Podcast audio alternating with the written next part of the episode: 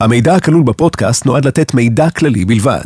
אין להסתמך על המידע או לראות בדברים ייעוץ משפטי, המלצה או תחליף לייעוץ משפטי או חוות דעת משפטית. לקבלת טיפול או ייעוץ משפטי, יש צורך לפנות לעורך דין המתמחה בתחום הרלוונטי באופן פרטני.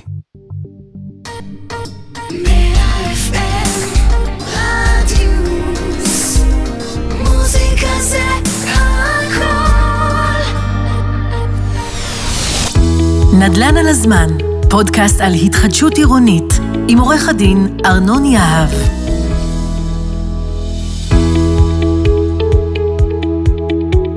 שלום לכולם, אתם מאזינים לעונה השנייה של הפודקאסט נדל"ן על הזמן. איתי עורך דין ארנון יהב, שותף מנהל במשרד יהב ושות', שמתמחה בייצוג דיירים בהתחדשות עירונית, ליטיגציה, חוזים. בפודקאסט הזה אני שם את הזרקור על מקרים שכיחים ועל סוגיות שאנחנו נתקלים בהם בחיים בכלל ובהליכי התחדשות עירונית בפרט ודורשות טיפול. המטרה היא להבין את הדילמות, את האינטרסים, לבחון את הפתרונות האפשריים ולהבין את אופן קבלת ההחלטות של כלל השחקנים. כמו תמיד, אני גם נותן טיפים שאני מקווה שיסייעו לכם. אתם יכולים להאזין לפודקאסט במגוון פלטפורמות, באפליקציה או באתר רדיוס 100 FM, וגם בספוטיפיי, באפל פודקאסט או בגוגל פודקאסט. חפשו נדל"ן על הזמן. היום אנחנו סוגרים את הסאגה השנייה של הסטרילוגיה השנייה שלנו. הלא התחלנו בסכסוכים ואנחנו היום בקבלת החלטות ואנחנו מחברים את שני המעגלים בבן דיאגרם עצבני ואנחנו מדברים על קבלת החלטות בסכסוכים. הופה, עולם בתוך עולם, אינספשן, לאונרדו דיקפריו פה. ברוחו לפחות. אז, על מה אנחנו מדברים? היינו בבחירה איך לא לצאת פראייר במינוי עורך דין, אחרי זה איך לא להיות פראייר כשאתם בוחרים יזם, והיום איך לא לצאת פראייר כשאתם בוחרים לפוצץ פיצוצים, עם מי שאתם מפוצצים איתו, את הפיצוצים שפוצצתם. אז, איך אנחנו עושים את זה ובמה אנחנו מדברים? על מה אנחנו מדברים? אנחנו נמצאים בעולם קבלת ההחלטות, ופה אנחנו צריכים לזכור, אנחנו נמצאים תחת חוסר ודאות. המקום שאנחנו נמצאים בו תחת חוסר ודאות, שאנחנו מקבלים את ההחלטות שלנו, הוא עולם של תיאוריית המשחקים. ג'ון נאש, לא, לא לבלבל עם uh, סטיב נאש שקולע סלים יפה, uh, ג'ון נאש הביא לנו בעצם את תורת המשחקים, כמעט כולם מכירים או שמעו את הדבר הזה, תורת המשחקים, ואיפה זה פוגש אותנו פה, בשני מקרים נורא נורא רלוונטיים. אחד זה בדילמת האסירים והשני זה במשחק הסנטפיד. לא לבלבל עם ה-Human Centipede, זה משחק שאני לא ממליץ לכם לשחק. אז בואו נתחיל. דילמת האסירים, על מה היא מדברת? אנחנו פה נתחיל דווקא מההמלצה ואיפה היא משאירה אותנו.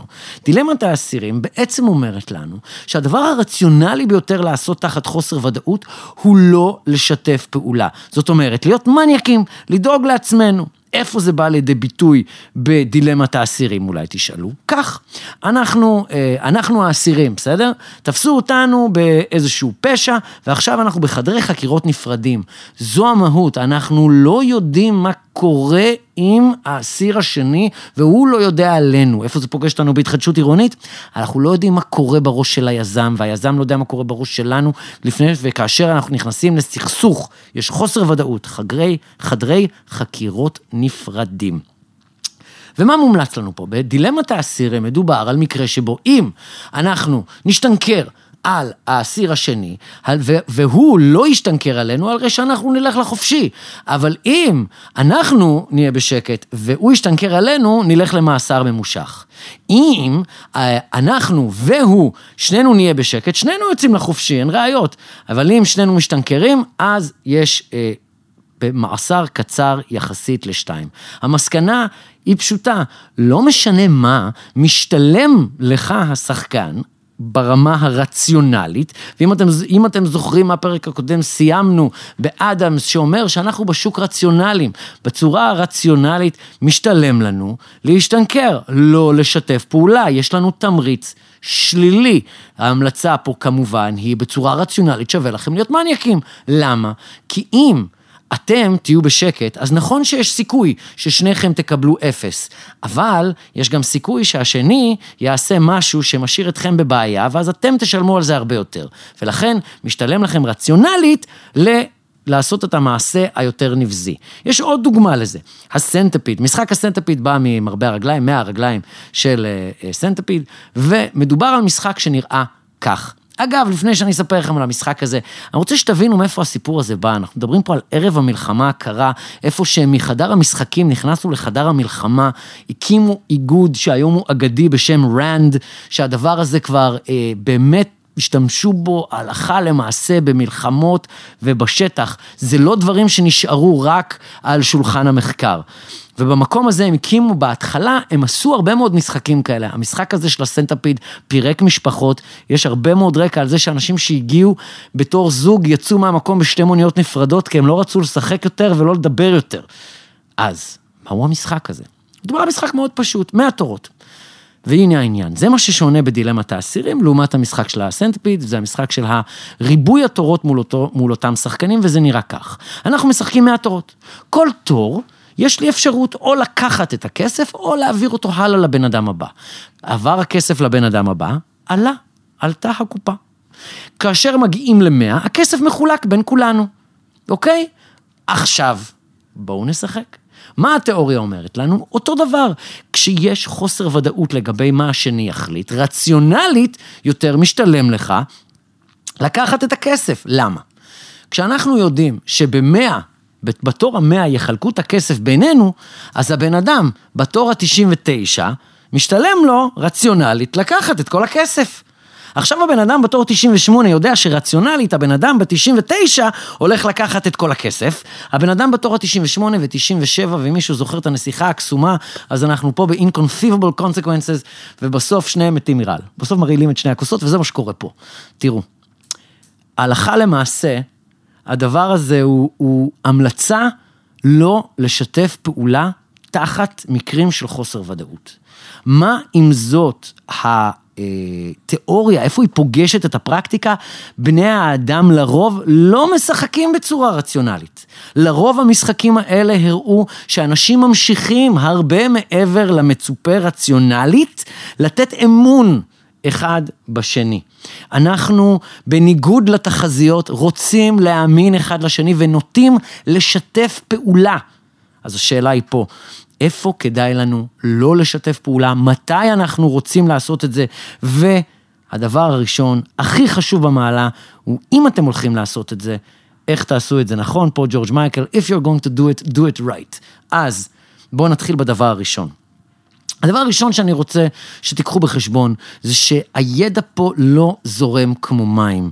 הוא לא הולך לכל המקומות האפשריים, לרוב הוא נשאר אצל כמות מאוד מוגבלת של אנשים, והדבר הזה לא עובר לכולם. צריך לשתף את המידע. סוגיית האמון במומחים, ניגוד העניינים פה, מקבל ביטוי על ספידים וסטרואידים. תראו, בחרתם את העורך דין שלכם, אתם יודעים שהוא לא מייצג את היזם פה, הוא בכלל מייצג אותו באיזה ליטיגציה במקום אחר. אבל איזה אינטרס יש לו לבוא ולהתחיל לפוצץ איתו, אוקיי? יש תמריץ שלילי, חייבים לשמור על קשר, חייבים לראות מה קורה. אז קודם כל, בקרה, בקרה, בקרה. אבל קחו משהו אחד בחשבון, יש משהו שנקרא הטיית כשל התכנון. כל מה שאנחנו מתכננים לוקח יותר זמן ועולה יותר כסף ממה שאנחנו תכננו. האם הדבר הזה כבר נמצא בתוך השוק כפי שג'ון אדמס חושב, או חשב, הוא במאה ה-18 הוא כבר לא חושב?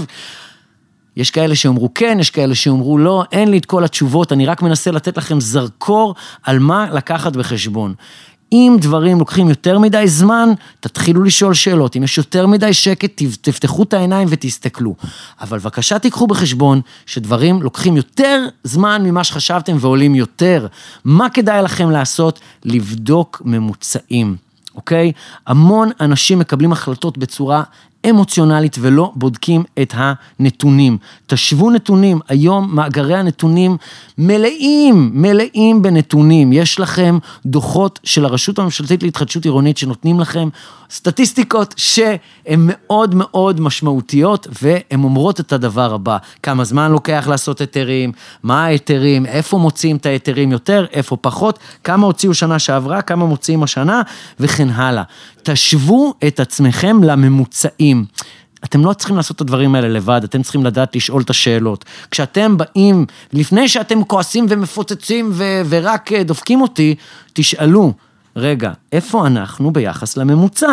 ואז, אחרי שאתם רואים איפה אתם ביחס לממוצע, תעשו תיקון בהתאם לנסיבות. מאוד חשוב, הרוב מתוכנו לא עושים את הדבר הפשוט הזה. להשוות ממוצע, קוראים לזה באנגלית regression to the mean, אוקיי? אנחנו הולכים על הממוצע ואנחנו רואים ומתאימים את עצמנו לממוצע, לא למה שאנחנו חשבנו. כי סביר שמה שתכננו ומה שחשבנו הוא פחות מדי וזול מדי, לא גם בזמן וגם בכסף, לאמת, אוקיי? הדבר הבא, אה, זה לשלב את הדיירים. שתהיה תקשורת, שתהיה תקשורת, אבל פה אני לוקח אתכם דווקא לעולם של אה, מצביא, גנרל סיני, אה, שונצו, לאו צה, אם תרצו, אה, אומנות המלחמה. וההמלצה שלו היא מאוד מאוד טקטית ואני מאוד מסכים איתה. לא יוצאים למלחמה בשביל לנצח, קודם כל מנצחים ואז יוצאים למלחמה. הדבר הזה צריך להיות נר לרגליכם בכל החלטה לעשות פיצוץ עם איזשהו יזם. הצבא שלו יותר גדול מהצבא שלכם. הצבא שלו יותר מסודר ויותר ממומן מהצבא שלכם. קודם תנצחו, אחר כך תצאו לקרב. איך עושים את זה? אז קודם כל אתם חייבים את היועץ שלכם, העורך דין שלכם חייב להיות איתכם בדיונים האלה ולאורך כל הדרך. שתיים, תחשבו על להתעלות בענף חדש לפני שאתם משחררים את הענף הקודם. הטיפ פה הוא כתב שיפוי. מה זה כתב שיפוי? אנחנו לא מדברים על פיצוי, אנחנו מדברים על שיפוי. מדובר על איזשהו כתב מהיזם החדש או, או מההורה החדש שלכם, מי שהולך להיות העזר שלכם, הם להבטיח שהוא יכסה את כל ההוצאות שלכם. האלטרנטיבה שלכם היא ערבות לתביעות משפטיות, אוקיי? חשוב מאוד שהיא כבר תהיה אצלכם, כי, כי אם היא, היא לא אצל העורך דין ואתם לא יודעים לממש אותה, אז עוד פעם, תכנון, תכנון, תכנון. פה לימדו אותי באוניברסיטה, If you fail to plan, you plan to fail. אם אתה לא מתכנן, אתה מתכנן להיכשל, אם אתה נכשל, לא משנה, אני חושב שהבנתם. הפואנטה.